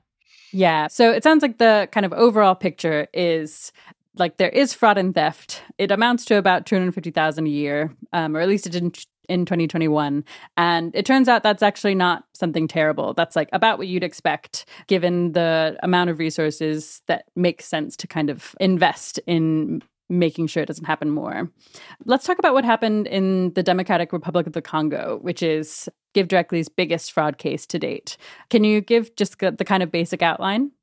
Sure. Um, and, you know, let me first just say, you know, we, I think we've written very publicly about this. Um, and so I'll talk about, you know, what we think we've learned from it, how we think we should interpret it in the big picture. But, you know, it is absolutely gut wrenching to sort of lose that much money. And uh, it's something, you know, where we feel like we, we failed here and that we owe an apology to the folks involved, to the recipients and to our partners in this project. And, and so we've done that and done that very publicly. And I think that's important. In terms of what it means for the mission and the model overall, we feel like there are things we have to learn and adjust. It's going to be about you know less than a percent of all the money that we delivered in 2022. And so, you know, we accept that this is a chess game that never ends, that we're still playing it, and that we have to make adjustments. But fundamentally, I don't think it shakes our confidence, you know, in our ability to keep doing uh, what we do. So, with that having been said, you know, what happens specifically in the DRC is, and you know, as you can imagine, there are multiple layers to this, but the uh, sort of first and fundamental thing is that we have a control procedure that we usually impose which says that when we give a SIM card to recipients, which is what they need to then be able to start receiving transfers, they need to go and register that with a mobile money agent themselves. And so that's an important piece of our control process. And we made an exception to that in the DRC because the DRC is a tough place to work. And we thought this would have meant long travel and potentially some risks for recipients. And so we decided to give our field staff permission to register those SIM cards themselves in the name of the recipients and then distribute them. And so we're balancing risk and return there in terms of thinking about how this is going to impact recipients and what the risk would be. And you know, the core lesson from this is going to be that, you know, we got that wrong and have to change that this time around. The issue this created was that in this case, some of our staff were able to register SIMs in the name of recipients, but then keep them and instead give recipients other SIMs that were useless because they were not registered in our system to receive transfers. And so, with those SIMs in hand, staff are then able to go and collude with mobile money agents to withdraw cash from the accounts that belong to the recipients and get it out themselves. There are then multiple other accountability layers in the system that could have caught this and that did eventually catch it, but that took too long in part because the people who were stealing money at that point of sale were uh, able to recruit accomplices in those other layers. And so I net this went on for about four months from the end of August 2022 to January of 2023 before we caught it. You know, the design question for us now is, of course, we want to catch it sooner than that if something like this ever happened again. Okay, so it was something like the people who are registering the sims realize that at some point maybe someone on something like an auditing team would notice that maybe because people would complain like i'm not i'm not getting the money that i was supposed to be getting. But the people doing the theft were able to i guess recruit people on the auditing team basically because they could give them a share of the money i guess. And because of that those additional checks didn't work. Is that is that kind of the picture? Are there details I'm missing? Yes, that's right. They didn't work soon enough, you know, or as soon as we would like them. They did work eventually. Mm-hmm. There are, you know, multiple types of audit. So there is a, the internal audit team that I mentioned. There are in-person checks. There's a call center placing outbound calls. There are also people there who are receiving calls. And so if a recipient calls in and says, "Hey, I was expecting money and it hasn't shown up yet," you know, what's wrong? That should trigger a flag. Those things all just took too long to trigger because uh, folks have been able to recruit accomplices in some of those other teams. Got it. Got it. How was it finally um, resolved? Who figured it out? Yeah, so I mean, for some safeguarding reasons, I can't get too much into the details of like what's happened and what is happening. Okay. But you know, I think what I can say is that you know, eventually we did hear about it. There has since been wide-ranging turnover, some because people's contracts have just expired, but in some cases because we've let folks go and have referred some of them to the authorities for investigation, prosecution. And then there's a bunch of process stuff that we're going to be doing differently. The First and most important, of course, is you know not allowing this registration exception for SIM cards, um, or at least not unless there are additional controls in place. But also to improve the firewalling between the different parts of the organization to make it harder for people to identify and build a relationship with the people that are holding them accountable. And then third, there's some stuff that, again that I mentioned that we can do in terms of automated data checks so that this stuff becomes visible to anyone, you know, even if you're not in the DRC quickly if something's not happening. Very cool. Is there any part of you that wonders if it just doesn't make sense to deliver cash in regions that are unsafe enough that you can't have the kind of processes that mean you can kind of guarantee that the cash is going to get where it's meant to go? So, you know, I think that's possible that you could reach that conclusion for some parts of the world. I don't feel that we're anywhere close to that here in the sense that I think essentially we had this core trade off to judge of like, is it better to ask recipients to make these trips themselves or for us to streamline that for them? And, you know, we've learned that we got that one wrong and we should do it the other way. And I think we'll do that. And I think that's part of learning the optimal cost mix, right? Which includes both the costs that we bear and also costs that are imposed on recipients as part of the process. You know, we'll keep learning as we go. I think part of the context here is, you know, the big picture that increasingly the world's extreme poor do live in places that are fragile and conflict afflicted. And so uh, learning how to work in places like the DRC, even if there is some mistake, mistakes made along the way and some pain in that process, is actually very important to addressing the problem of extreme poverty. Yeah, yeah, that makes sense to me. I guess, well, one, I do just want to say I was very impressed and appreciative and grateful as someone who's, uh, yeah, who cares about GiveDirectly and has donated, um, that the team basically spoke as publicly as it did about this case. So I do think that is great. Are there any other lessons that you feel like come out of it besides i guess some of the specific things you mentioned and then also i guess it's not a new lesson uh, you've got this commitment to transparency and you've basically kind of uh, delivered on that. Thank you. Yeah i really appreciate that. You know of course it is as i said gut wrenching for us to have misjudged one of these things and got it wrong and to have to fix it. And um, i at the same time i'd say people have been as you have been i think sort of incredibly supportive and said this is actually in fact the way we need to talk about things in order to all learn and get better together so I think that's been great. And that's something that I've often told people over the years and that I think still remains true is that, you know, every time in our history when something has gone wrong and we've had to make a decision about, you know, how much do we talk about it, how open to be, I think that people, we've really been rewarded in the long run for being upfront and honest with people about it. And so I'd say that is encouragement to other folks that are starting out. Yeah, nice. Great. Let's push on to another topic. So, another study that GiveDirectly is running is on universal basic income. So, uh, I think there are studies being run in Kenya, Malawi, Liberia, and I think the one in Kenya, if I remember correctly, is actually the longest running UBI study to date. So I'm excited to hear at least, yeah, some of the basic details that the study's still in progress. So you don't have, I don't know, the, the long term results that you'll eventually have. But just to start, can you explain the basic idea behind universal basic income? Sure. So I think the way people usually define the idea is to say UBI is about giving everybody enough to meet some basic standard of living.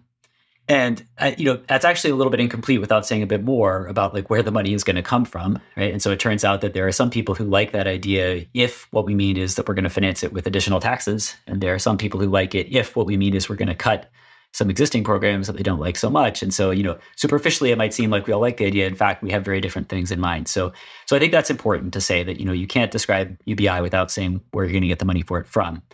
The other thing I'd emphasize, and this relates to the point you just made, is that UBI is sort of both the idea that everybody at any given point in time is getting enough to meet their basic needs. But it's also this idea that that's going to continue so that at all points in the future of my life, I could anticipate getting enough to meet my own basic needs. And I think that's very important. And we can get into this, but that's one of the reasons why having this study in Kenya, which is going to be the longest running uh, or longest commitment to providing people that basic standard of living, is very, very important. Cool. Yeah, I do want to get into that. Before we do, I wanted to talk about just some of the common objections. I think the most common ones I've heard are that that it might disincentivize work among recipients. Is that something you're worried about? It sounds like it's not something you've seen in other programs, but maybe it is the kind of thing that you might worry about when there is that long-term commitment. Right.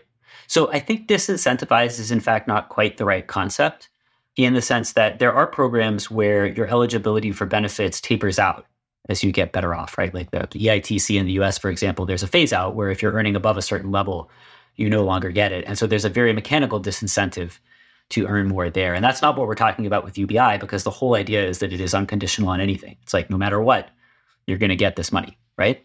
Right. So I think what people actually have in mind here is not like an incentive per se, but more that, you know, maybe you're just less motivated if some of your basic needs are already met to go out and earn more. So it's more of a sort of impact that income or wealth has on your personal motivation, which is a, a somewhat different thing.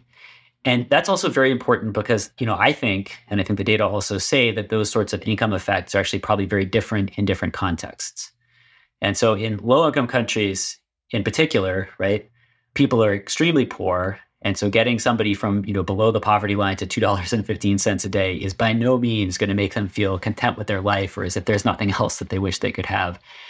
And on top of that, one of the barriers for many of them to work is just access to the capital, right, to the tools they need. And so there's this additional channel where, you know, hey, having access to some money might actually enable me to invest in ways that would make it worth working more.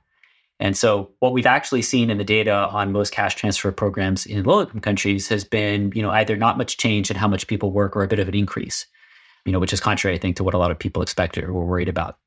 Cool. Yeah. I do feel persuaded in particular about this if you're taking someone just slightly above the poverty line, that feels pretty different to, I don't know, giving them some some high monthly allowance that means they can not only meet all of their basic needs but have all the luxuries they want. So, yeah, I can see how someone just meeting their basic needs would not necessarily be discouraged from doing other types of productive work.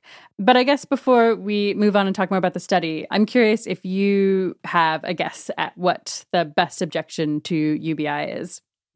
I think it depends a bit on where we're talking about. So in in rich countries, if you do the math on something like UBI, it's very very expensive. And I, you know, I think that in rich countries we have the administrative machinery to target benefits to people who are you know disabled or if you have hit hit some comes a shock, health insurance, things like that, in ways that poorer countries have less capacity to do. And so um, I think it's you know if you do these sort of technocratic math, it's not as clear to me in some of the richer countries that this would be the best way to spend a dollar to help people living in extreme poverty. In poorer countries, you know, it may be that some degree of targeting or means testing or something like that is a good idea, but the capacity to do that is more limited. And so I think there's a stronger case for maybe it's not universal everywhere, but you know, sort of large regions, for example, everybody getting uh, some degree of basic income, something like that. But I think the other thing to emphasize is that I don't think that UBI is fundamentally a sort of technocratic idea, right? It's not like someone sat down and wrote out the optimization problem of how can we do the most good for the world, and UBI popped out as the solution to that, you know, sort of with a given budget. It's more like this would be a different politics and a different ethics of what we think a just society might look like and something that people might be willing to get behind and you know therefore to to spend or to give more than they would otherwise. And so in some sense i think that's the real question about ubi and it's not one that experimental evidence of impact is going to directly answer although it could contribute to some extent. Right Okay, and so that politics thing is the idea there is basically currently we're not thinking of these basic needs as a universal right the way we think of other things like uh, it seems like most people in most countries agree that like you no one should be able to physically harm you. That's a right you have. And here i guess another example is like some countries think healthcare is a universal right. Others don't. But UBI is basically saying if people can get behind the idea that people have the basic right to have their basic needs met. And the way of kind of operationalizing that is giving people enough resources to get at least those very basic needs met. Is that the is that the basic idea? Am I getting that right? That's it. I mean, and so look at sort of how political communication works, right? Nobody gets up and says, hey, like, you know, great news, I have this complicated plan. We really thought it through carefully. It's got these five different parts. Healthcare is going to work this way, all this stuff. You know, this is a great vision for what a fair society is going to look like. You know, it, it just doesn't work that way. But potentially you could say, I have this vision, which is that everybody should get enough to meet their basic needs. And people might support that and be willing to get behind that. And so the idea that this might be a politically viable narrative, even if it's not dollar for dollar the sort of absolutely ideal, optimal way to allocate a given budget, you know, I think that's very much an important part of the question about UBI. Hmm. What do we know about that kind of political viability at the moment? A bit, you know, I think the best I've seen on this is a book I, I, like called Give a Man a Fish, which is about sort of the new redistributive politics, particularly in sub Saharan Africa and South Africa in particular. I think it's still nascent. There are people that look at it and say, yeah, this seems like something that might get some traction. And there are people who say, I mean, I don't know, Andrew Yang is probably going to be peak UBI. It's not going to get any higher than that. So we'll see. Okay, well, let's talk about the specific experiments GiveDirectly is doing. So I've mostly heard about UBI proposals in relatively wealthy countries, and that already sounds pretty great to me. But in this experiment, people are able to go from below the poverty line, perhaps yeah, not having enough food to feed themselves to having enough money to meet their basic needs for 12 years, which is, yeah, it just sounds really wonderful to me. How much exactly are recipients getting? There are uh, three different arms in this study, so three different groups. The core, which we're calling the long term arm, so those are the people who get that commitment for 12 years, they're getting 75 cents US dollars nominal per day in monthly installments for 12 years. And so the way to think about that is 75 nominal cents, that works out to about $1.90 at purchasing power parity. So adjusting for differences in prices between the US and Kenya. And so that's almost the $2.15 a day poverty line that we uh, you know, sort of currently think about and talk about. It's not quite, but it's going to get everybody to that because people were not starting from zero. They're starting from some low number. So it's going to be enough, right, to get everybody over that extreme poverty line for 12 years. Then there are two other arms, and those are there primarily as reference points or as from comparisons. In one, people are getting the same amount of money as in that long term arm, but for just two years. And so part of what's interesting about that is it means when we go back and do surveys before those two years are up, those people have received the same amount of money as the people in that longer term arm, but their expectations of the future are different. And that's important because that lets us learn something about, you know, do those expectations of the future matter for the way you behave today? And can you can you talk about the hypothesis for why that might matter? Those expectations. Uh, you know, there you could probably imagine them, right? I mean, you think about the way we all make our plans and think about the future. We contemplate, you know, whether to take risks, where it may matter, you know, how much of a safety net is there for us in the future. You know, we decide whether to jump at an opportunity now or maybe wait to see if something better is going to come along. Those are the sorts of decisions that you might make differently if you envision that, hey, for some very long period of time, I have this safety net there. Um, we don't know, but those are the kinds of things we want to test. Yeah, yeah.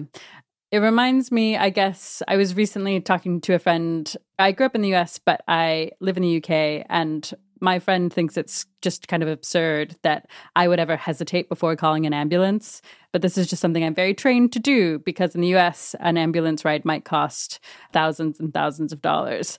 And so I guess there's just a similar thing, but in this kind of, yeah, financial stability sense. What you might do with your career or with your a bunch of life plans I can imagine making very differently if I knew at the end of the day, things were going to be like roughly fine. They're going to like bottom out, not at horrendous. They're going to bottom out at like at tolerable. So, uh, you know, I think I think that actually academic economists find this idea fairly easy to comprehend because it's very like tenure, right? So you kind of get tenure and you're like, oh, great, you know, right. unless I do something awful, I'm going to have a very nice job for for foreseeable future. And so I can afford to take some risks and try some things that are a bit more out there, and that sort of thing. Yeah. Is there anything besides risk taking that that it might influence? So, I mean, I think personally that another big one, if you're staying in your community and they're all getting those transfers as well, is you're like, wow, there's this business opportunity that everybody here is going to be have all this this purchasing power for a long time. And so that's a kind of a hard thing to tease apart in the data, but you know, my basic economic intuition says there's a big opportunity for there and some people are going to jump at it. Right. So some people might start businesses knowing that there's going to be more demand for goods than there was before because no one had enough money to buy things. That's right. And there is a third very simple thing to keep in mind, which is that, you know, in principle, it's possible that some people are able to get more of that money now, right? So if you have like an annuity, for example, right, there are markets where you can sell your annuity and get a lump sum now. Here, we think those financial markets are probably not going to work very well. And this is not an easy thing to securitize because it's not a standard thing. It's a very unusual thing to be getting UBI as part of this study. But there may also be some ways in which people are able to sort of essentially borrow against that future stream of earnings. And so that could also matter in terms of what they're able to do now. Right. Okay. So just to make sure I understand, you can imagine something super informal where some person knows they have this income that's going to come in indefinitely. Maybe there aren't exactly the like formal structures for them to get a loan, but maybe they know someone who knows and believes that they're going to get that money. And so they might be able to borrow from that person. And that ability to borrow could make a big difference to their plans. Exactly. And now we're getting a little bit ahead of ourselves in that, you know, in the data, we're not seeing an enormous amount of that. We don't see that people in the long term arm are holding more debt, either formally or informally, but it's another consideration to keep in mind. So there's one more arm in which people get the same amount of money as they do in this short term arm that we've discussed, but they get it all at once in one big lump sum. And so, why is that interesting? It's because if you look at everything that we know about the financial lives of people living in or near extreme poverty, putting together lump sums is very difficult. It's difficult to do it by borrowing because credit markets don't work very well. It's difficult to do it by saving because there are lots of pressures on your saving, urgent needs, people asking for help, and savings vehicles just aren't very good. You know, some people don't even have access to a an account that bears a positive interest rate on it. And so, um, for all those reasons, we think that it might be more impactful for people to get a chunk of money all at once than to get it spread out over the course of two years. And so, that's what that last arm lets us examine. Cool. Okay. So, the thinking there is there are things in life that cost a lot more than these people might be able to save, like, I don't know, maybe paying for some long term education or buying some kind of bigger asset that might yeah that they might be able to make productive. So the thinking there is like ubi might be pretty good but maybe it doesn't beat a single lump sum that would allow them to make some of those bigger purchases. That's right. And to kind of presage a little bit what we'll talk about when GiveDirectly when we've done studies we've gone to people and said hey if there's a given amount of money that you could get how would you like to structure it? Would you rather get it as like 12 monthly payments over the course of the next year or one big lump sum right now? Overwhelmingly people say they'd like it in one or two or maybe three big lumps. And that's really interesting because that is starkly different from the way most cash transfer programs are structured today. Most of them are these streams of smaller payments. Right. And I don't know that you've done any surveys to find out, but do you suspect that uh, the reason for that is basically most people feel like they've got some kind of big ticket item they'd like to buy or like would like that option? Absolutely. And if you ask people, it's straightforward. And it's things like what you just described. It's, you know, this is when school fees are due, or I want to purchase this. I'm going to build a house, whatever it is. Yeah, it feels like another instance of this general principle, which is like we like GiveDirectly has this money and the default should maybe be let people decide what they want to do with the money. Don't impose constraints on them. For example, spreading it out across 12 years. Yeah, I guess what's the kind of best reason that spreading it out might actually be be much better? So I think that there are some people who might value that if they feel like it's hard for me to save and budget and make sure that I consistently am able to meet basic needs. There's been some interesting recent research on the problem that people face during the lean season, right? So the time of year that's sort of like before the harvest, which is when cash runs shortest for most people that you know this is something that happens every year and you can anticipate that it's going to happen every year and yet still sometimes people don't have enough money or just enough food set aside to budget for that and it can be helpful to kind of help them plan for it and so you know if you're somebody who knows like that's something i have a hard time with i could totally imagine that it's helpful to say let's just make sure that like through that part of the year money shows up every every uh, you know every month. Yeah, yeah, yeah. I can imagine some skeptic thinking that the kind of distributed payments might help people, I guess, be more financially responsible. And this is not me implying that people in poorer countries are more financially irresponsible. I think I, for example, would have a harder time making financial decisions I endorsed if I got all of my salary for the year at one time. Is that something that you can investigate? I mean, I, I think I hear what you're saying, and I, I love this point because I think it sort of both illustrates the the insight and the hubris that we sometimes bring to these issues. Yeah. So I think it is exactly right that like people living in poverty sometimes have a hard time sticking to plan or sort of using money in the ways that their sort of real long-term self would like to. And they say that, right? But what they say is actually the exact opposite of what we just said, which is the hard thing is if I have a little bit of money every month, you know, there's all these pressures, people asking for help. I'm going to be tempted to just use it on something fun today.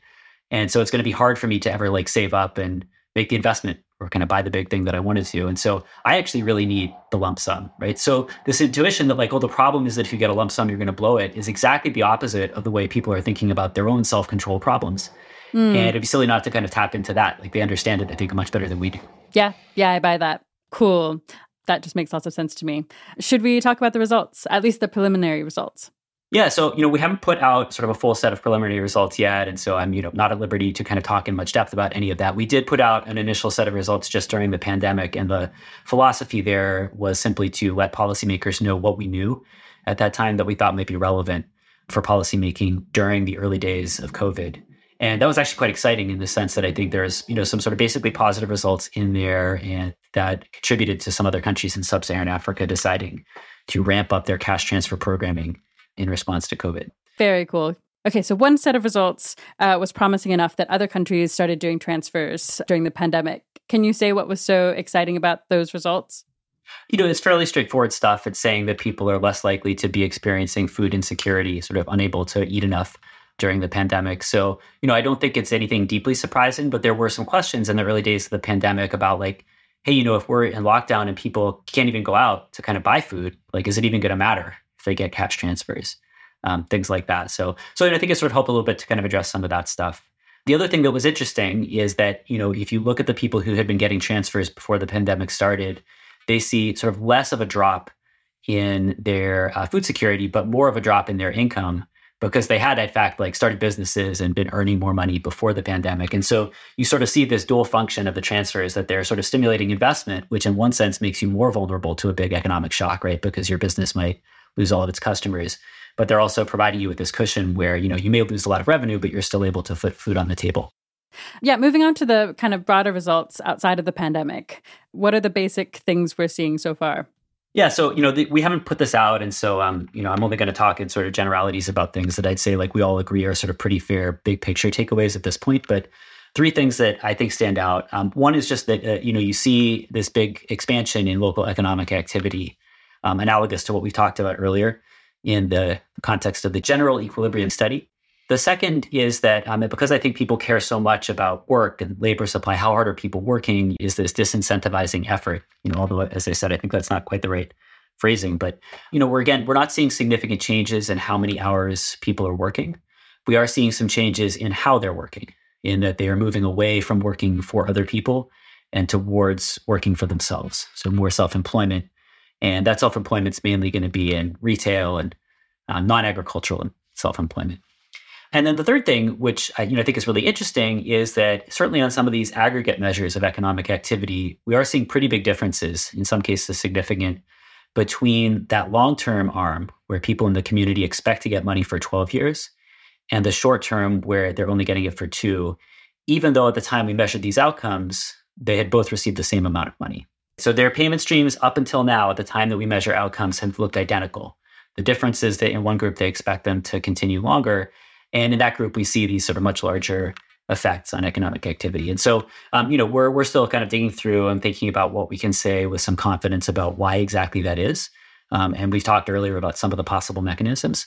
But the very practical reasons it's important is because there are many of these UBI pilots and evaluations now being run around the world, uh, which is cool. And I think we can learn a lot from them, but most of which are very short term, right? A year or two year commitment. And so, what this result says is that, at least in our context, we missed something important if we weren't able to um, look further out than that. Or maybe another way to say it is that I think all of these are going to be very informative about what people do with incremental money. And so, if that's the main thing that you're worried about with respect to UBI or cash transfers in general, this is going to be re- really helpful data for you. But if what you're wondering is like, hey, do people live their lives differently if they know that there's this safety net there for them in the future? we don't learn about that unless we actually make that long term commitment. Yeah, cool. Okay. So the experiment in Kenya is meant to last a total of 12 years. Yeah, when those 12 years are up, what kinds of outcomes do you hope to see for recipients? I, you know, I, I don't know that I'd say there's something specifically I'm hoping for. I'm, I'm kind of doing this because I'm curious. And I think that we'll learn things that will matter for decision making. one of the things that I'm curious about is this idea that with a long term transfer, you don't need to commit to a course of action right away because you have time to wait. And you know, I don't know if that's going to be true, but it could be that there's a little bit of difference between long term and short term, or long term and lump sum initially. But then over time, you really start to see people say, "Here's the opportunity I've been waiting for. You know, now is the time when I can, my family's in good shape, and I can afford to move to the city or whatever it is, right?" So I feel like that's sort of one of the most important hypotheses that we're going to be testing as we continue to track people over the longer run. Cool, cool.